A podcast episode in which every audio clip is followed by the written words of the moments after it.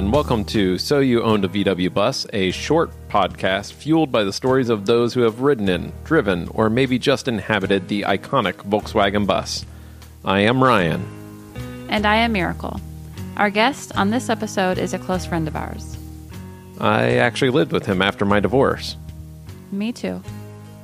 Yeah, uh, just a couple of divorced people living with our good friend, Neil Webster. True story. Now, Neil has owned a whole lot of VWs. Well, the first one I purchased was a 64, and I bought it from a cousin who was doing um, cable TV installation work. So it had the roof racks on it. This was an old white over gray uh, bus, and I was going to use it because I was painting houses. Worked perfectly. Um, in fact, that bus had the strongest motor of any Volkswagen I ever had. Uh, I had that bus for, I don't know, four or five years, and then started trading. It was a 64. I ended up with a 65 and a 6 and a 7, and then a 60. I think it was a 69 or 70 was the last one I had. And even though we usually don't talk about other VW makes on this program, it is worth noting that Neil's love of the VWs happened, well, right after a divorce. I had briefly been married and gotten divorced, and she got the car. She got my high performance Dodge. And I had two $20 bills to rub together, basically. And my first Volkswagen came out of a junkyard. My cousin had junked it, but I knew about it. And so I went down and bought it out of the junkyard. And we put a new set of tires on it, new brakes on it. And it had, that Beetle had like 125,000 miles on it when I got it. And it was almost 10 years old. I put another 125, 150,000 miles on it gave it to a friend of mine who was going back to college. She drove it for two years, and then it was stolen. So who knows how many miles that thing had on it, But, you know, when, when it was finally done. The thing about Neil is that he not only has his own VW stories, he has stories of other people's VWs. But the most interesting one I had uh, came to me by a fluke some friends of mine had a 58 panel van, and it was a custom van right out of the 60s. It had blue shag carpet all on the inside, and it was painted Camaro metallic blue. And they had gone to a party one night and got absolutely stoned. And on the way home, they blew the motor. So they got the bus home and they got out the manual and they did exactly what the manual told them to do. They took the motor out and they disassembled it. They numbered everything. They marked everything. They did it exactly the way you're supposed to do it. Then they went to bed. In the morning, when they woke up, they panicked because all through the house were Dixie cups full of bolts and, you know, parts laid out on newspaper and they had no idea what they were looking at. So they panicked and they called me and they said, Can you put this thing back together for us? And I said, All right. I said, Let me look at it. I went over and I looked at it and I said, It was it was a textbook disassembly. It's exactly the way I disassembled them. So we put all the boxes in the bus. I took it back to the house and started putting the motor back together. Now, what they did in the interim was that this guy had a younger brother who was my age who wanted to buy this bus. So he bought this bus from his brother and they brought it over to the house and we put the engine in it. And I told him what he had to do to break in the motor. It had all been put together with STP and, you know, break in lubricants and everything. And I told him how often you know, how the valves had to be adjusted and the oil changes and all those things that he had to t- do to get this thing broken in. And then he took off with it. And I didn't see him the rest of the summer. I didn't see him until classes started in the fall. And uh, so I walked up and said, Mike, how's the bus running? He goes, Oh, it's great.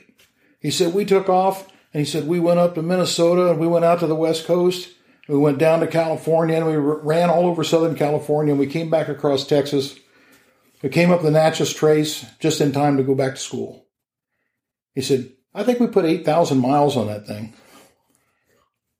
And just blind faith. you know, and he said, oh, we, we stopped every 2,500 miles and changed the oil and did the valves. And he said, just like you said. You know, and he said, it's running great. Oh my God. And they didn't have the first bit of trouble with it. I was just amazed.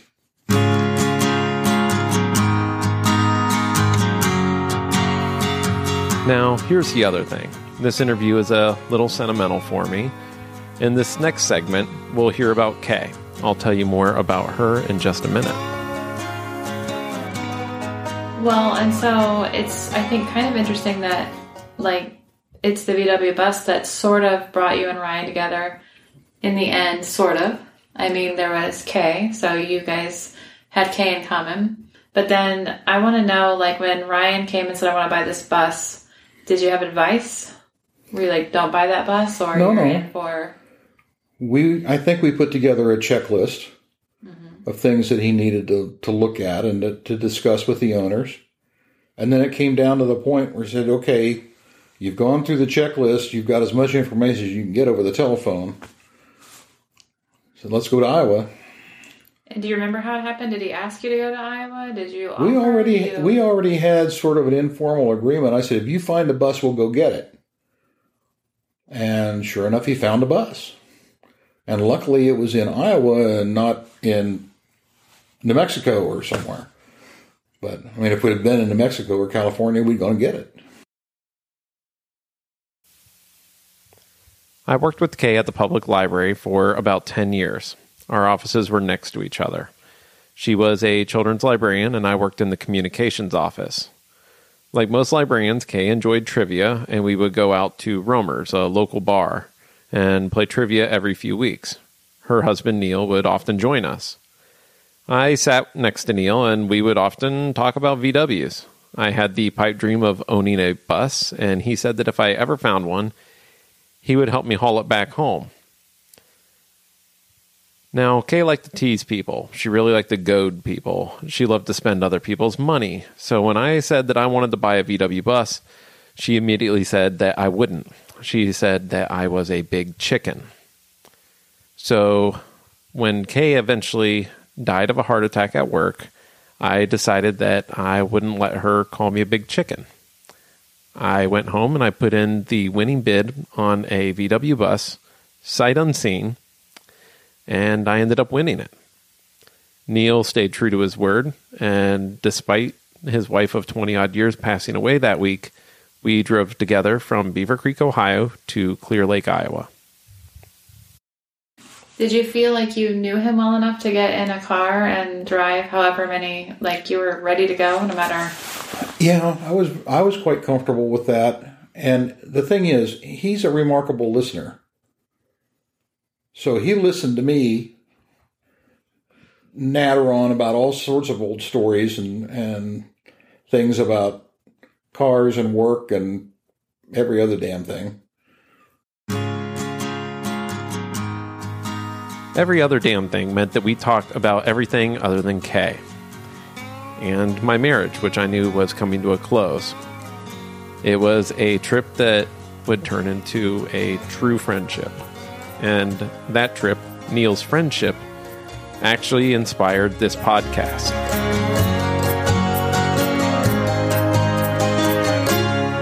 I think the most interesting thing was as we were coming home, every every time we stopped, there was a crowd.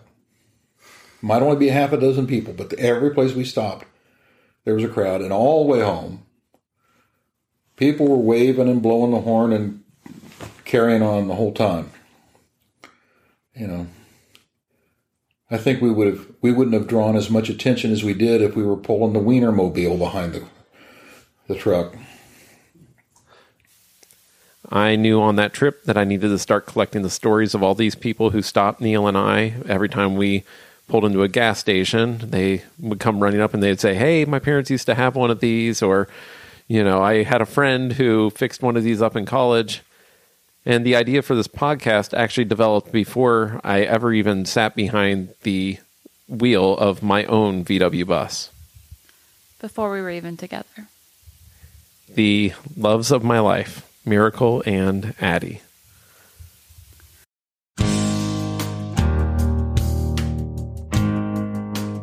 So, this is our last episode of the season. We will launch season two in August of 2021. If you like what we're doing, visit our website ontheroadwithaddy.com. I post work that I've done on the bus, uh, recipes, cocktails, my musings from the road, and many other things. Neil, we love you, and we are so happy you are a part of our lives, a part of our story. Really, this podcast would not be possible without you. Until next time, friends.